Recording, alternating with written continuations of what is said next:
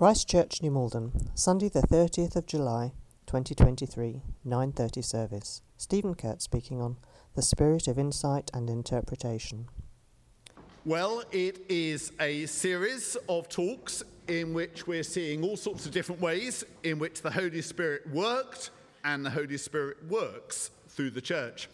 And I hope that you uh, are finding it inspiring, those of you who've been here through most of these talks.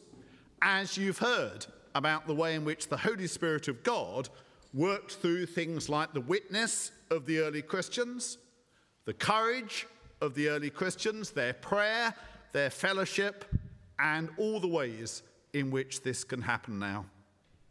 And this morning we're thinking about the way in which the Holy Spirit guides our insight and in our interpretation of the Bible. Now, I wonder how comfortable you feel with handling the Bible. It is such a massive book, isn't it, that we can often feel rather intimidated by it, particularly by the Old Testament with its creation stories, with the considerable amount of violence which is within it, its strange visions, and of course, all of those detailed laws. And it's perfectly possible to be a sincere and prayerful Christian who deeply values those parts of the Bible that we understand, while finding vast other stretches of it strange and perhaps off putting. And part of the effect that, that can then happen is that the Bible then doesn't play the full role for our Christian lives that God intends for it.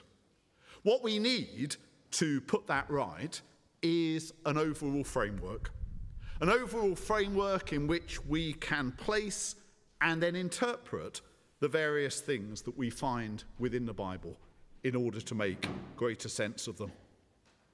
And we see an example of that in that long passage that John just read to us. As Stephen, one of the leaders of the early church, presents his interpretation of the Old Testament story. Now, we're told in the previous chapter before this that Stephen was full of God's grace and power. It must be something to do with the name. And we're told that when people argued with him, they couldn't stand up against the wisdom or the spirit by whom he spoke. Now, you might know already that Stephen was the first Christian martyr. He was the first Christian to be killed for his faith. And it all came down to his opponents claiming that he was undermining two crucial things about uh, which the Bible conveyed the truth, the law, and the temple. The law that Moses had given and the holy building that had been established for Israel to worship within. Of his opponents, what Stephen said about both of these things, the law and the temple, made him guilty of blasphemy against God himself. And that's why they brought Stephen before the Sanhedrin, the same council that had condemned Jesus. And it's as Stephen responded to these accusations against him that we see how the Holy Spirit enabled him to interpret the Bible. Stephen believed that God's most important word to the world was Jesus. That's what all Christians believe that the coming of Jesus into this world, and particularly his death and resurrection, are the most important events, not only in the Bible, but the most important events that have ever occurred. But if that's true, if Jesus and everything that he means is the most important part of the Bible, then what is the role of all that other stuff within it? All that other stuff that it also presents as important. The stories, for instance, of Abraham of Moses, the law, King David, and the temple. Well, that's where the Holy Spirit can help us. The Holy Spirit can guide us in interpreting all of that stuff and where it fits in with Jesus. And Stephen's speech is an example of this. And it contains three particular examples of how the Holy Spirit can guide us as we seek to interpret the Bible for ourselves. And the first point I want to make is this the Holy Spirit helps us to see throughout the pages of the Bible the constant faithfulness of God. You see, the charge against Stephen was that in preaching about Jesus, he was undermining the temple and the law. And because of that, he was undermining God himself. That's what blasphemy means. And Stephen's response is to retell the story of Israel. First, he gives a summary of the story of Abraham, followed by a summary of the story of Jacob and Joseph. Then he gives a summary of the story of Moses before briefly touching on Joshua, King David, and King Solomon. But at a more fundamental level, Stephen is retelling the story of God himself and God's interaction with his people. It's quite an interesting exercise to go through that passage that we've just heard, just looking at what it says about God. When we do that in the Abraham part of Stephen's speech, we see this. These are the statements that it makes about God. When we do that with the Joseph part of the story, it's briefer, but it's still significant. We see this. And we see this when we do it with the story uh, of Moses within Stephen's speech. And what we're seeing again and again are examples of the God of grace, the God of total love, being constantly proactive with his people. And one of the ways that the Holy Spirit will guide us when we read the Bible is when we ask Him to reveal God through it. With its length and with its strange stories, it's very easy for us to lose the wood for the trees when it comes to the Bible, isn't it? Particularly because God doesn't bypass the mess that human beings have got into, but works through that mess, even if it means God sometimes looking rather ungodlike. But as we ask the Holy Spirit for help, He'll enable us to see through this to the constant faithfulness shown by God to His people. What we'll see, guided by the Holy Spirit, is a God who makes wonderful promises to His people and is so committed to both those promises and His people that He never abandons them. And as we do that, we'll then be able to see God's faithfulness more fully within our own stories as well. From next week, we go over to what we always do in August. We've got members of Christchurch speaking on the subject of why I'm a Christian. It's been a feature, as I say, of how we do August at Christchurch for some years now, over a decade. We've been doing this. And there are this year's cohort. We've got Liz Courtney, we've got Vashti coming up in the second week of August. We've got PJ over there, we've got Roz, we've got a lot of these people here this morning, and then we've got Pamela Warren doing the first Sunday in September. Now, those who agreed to do these talks, I normally have to twist people's arms off. They've been pretty cooperative this year. But those who agree to do these talks can be pretty nervous before they do it. But what they basically all say afterwards is that its chief value is them having to think through their story and seeing the way in which God has worked through the various ups and downs of their lives. How God, in short, has been constantly faithful to them. And one of the principal ways that we learn to interpret our lives in this way is through seeing something similar within the Bible and the way that the Bible constantly presents God showing his faithfulness through the mess of human lives. There's nothing that actually grows our Christian faith more than when we're able to see the action of God in human lives. And the Bible is here as a resource to help us do this. And that's why it's really important that the Holy Spirit uses it to show us the constant faithfulness of God as we follow these stories through the Bible, we see that within our own lives. And that leads us on to a second point here, which is as we read the Bible, the Holy Spirit helps us to see the faithlessness of God's people. We see this quite a few times in Stephen's retelling of the Old Testament story, don't we? as God keeps blessing the people of Israel and they keep behaving badly in response. So we saw Joseph's brothers, who Stephen deliberately calls the patriarchs, the fathers of Israel. They sell him into slavery in Egypt, don't they? Moses' fellow Israelites, in a later bit of uh, Stephen's summary of the Old Testament, they didn't realize that God was using him to rescue them from Egypt. They partly didn't realize that because Moses himself acted in the wrong way by killing an Egyptian taskmaster.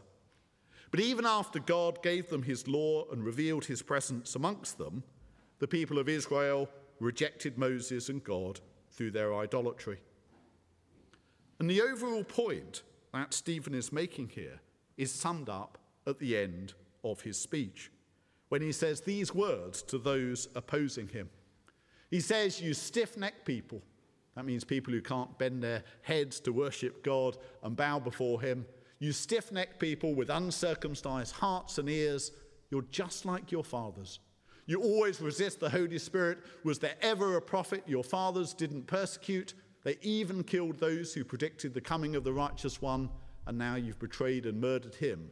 You who received the law that was put into effect through angels, but have not obeyed it. And if the Holy Spirit can help us to see God's faithfulness through the Bible, another thing that He can help us to see is how human beings, people like you and me, can all too easily get it badly wrong in response. Stephen retells the story of the Old Testament to make the point that those opposing the preaching of Jesus are simply repeating the age old pattern throughout the Old Testament of God's people getting it badly wrong. Now, Stephen's opponents didn't respond well to this. In fact, shortly afterwards, they took him out and they stoned him to death.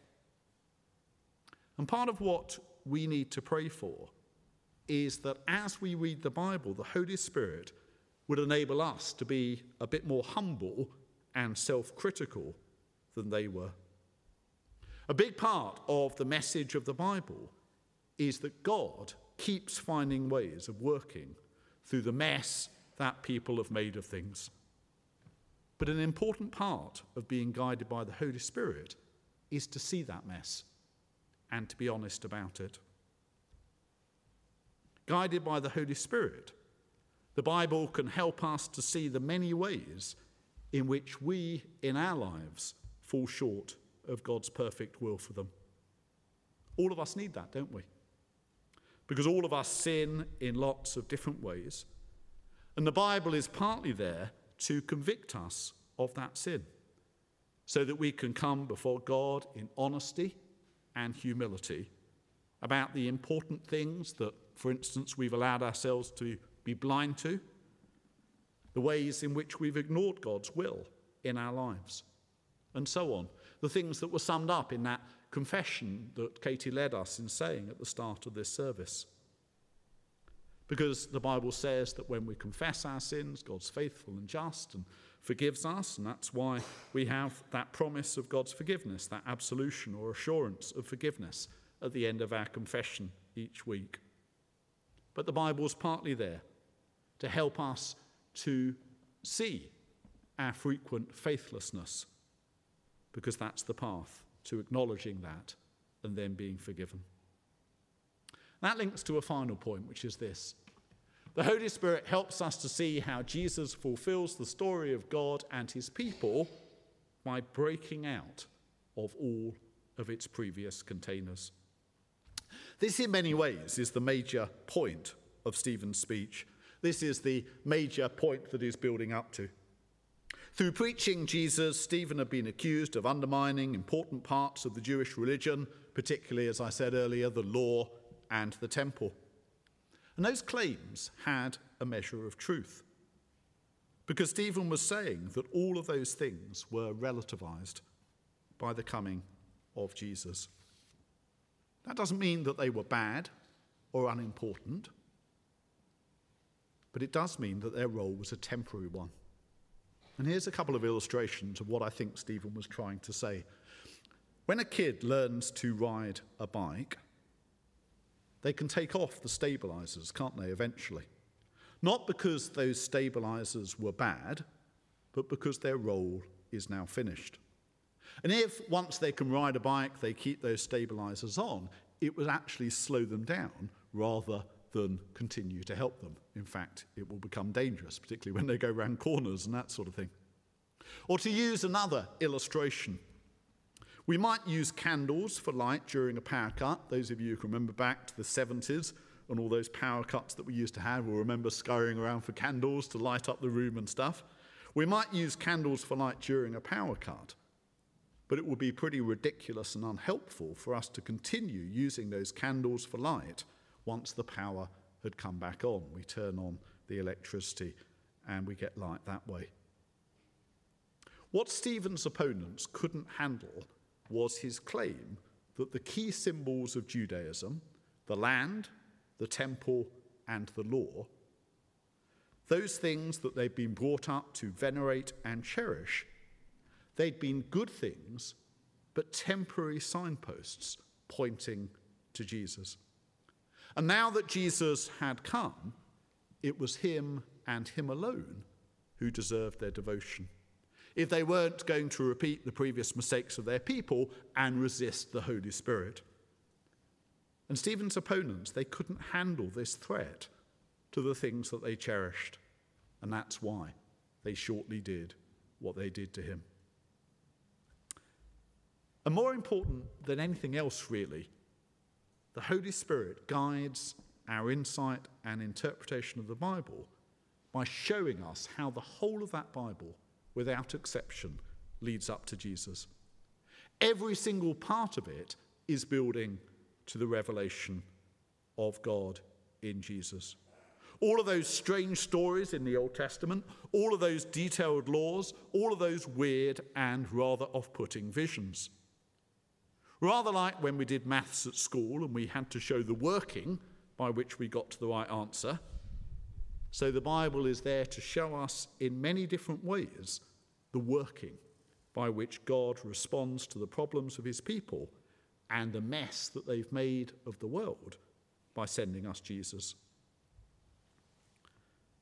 And part of the application of this is that the Holy Spirit uses the Bible to show us the things that, like those Jews who opposed Stephen, we can be clinging on to instead of him.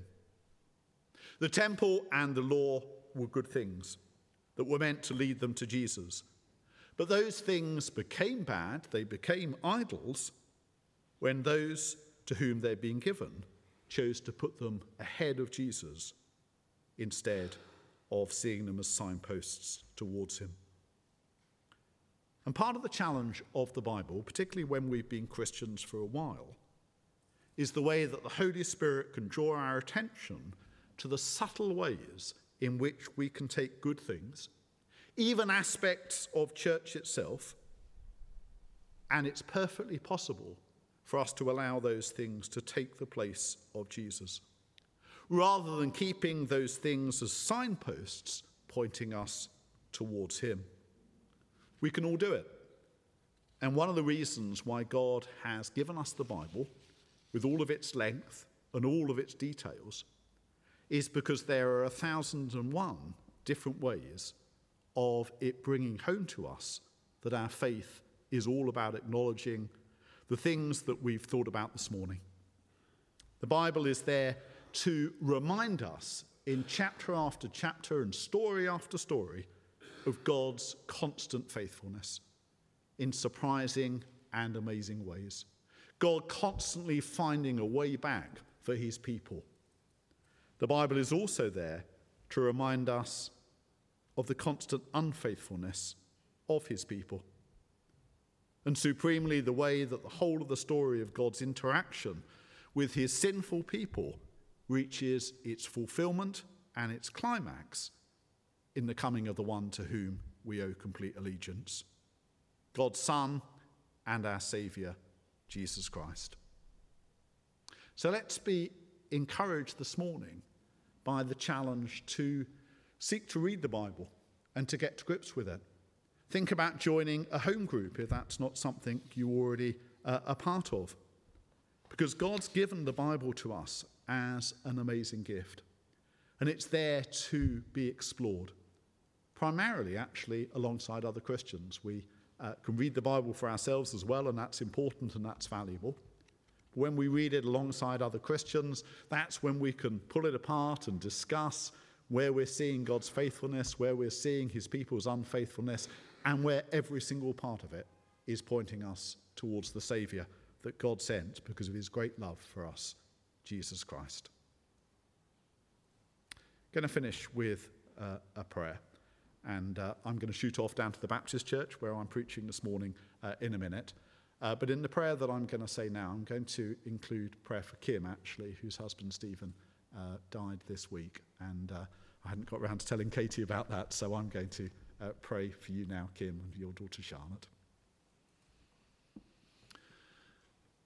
Father God, we thank you for giving us the Bible. And it's difficult and frequently pretty off putting. And it can seem just so huge that we can wonder where to start. But we thank you that you've given us your Holy Spirit, just as you gave your Spirit to the early church and to your servant Stephen.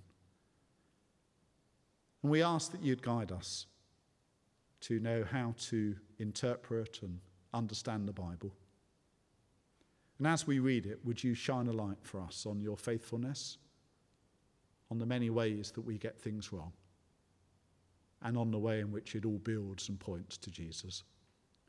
We pray you'd help us through your Spirit. Amen. And we also prayed this morning, particularly for Kim, who's with us here this morning, and her daughter Charlotte, following the death of Kim's husband Stephen uh, this week. We thank you for Kim. We pray you'd surround her with your love, and Charlotte too, and the rest of the family. Would you bless them? Would you help us as a church to be supportive and helpful. We ask this in Jesus' name.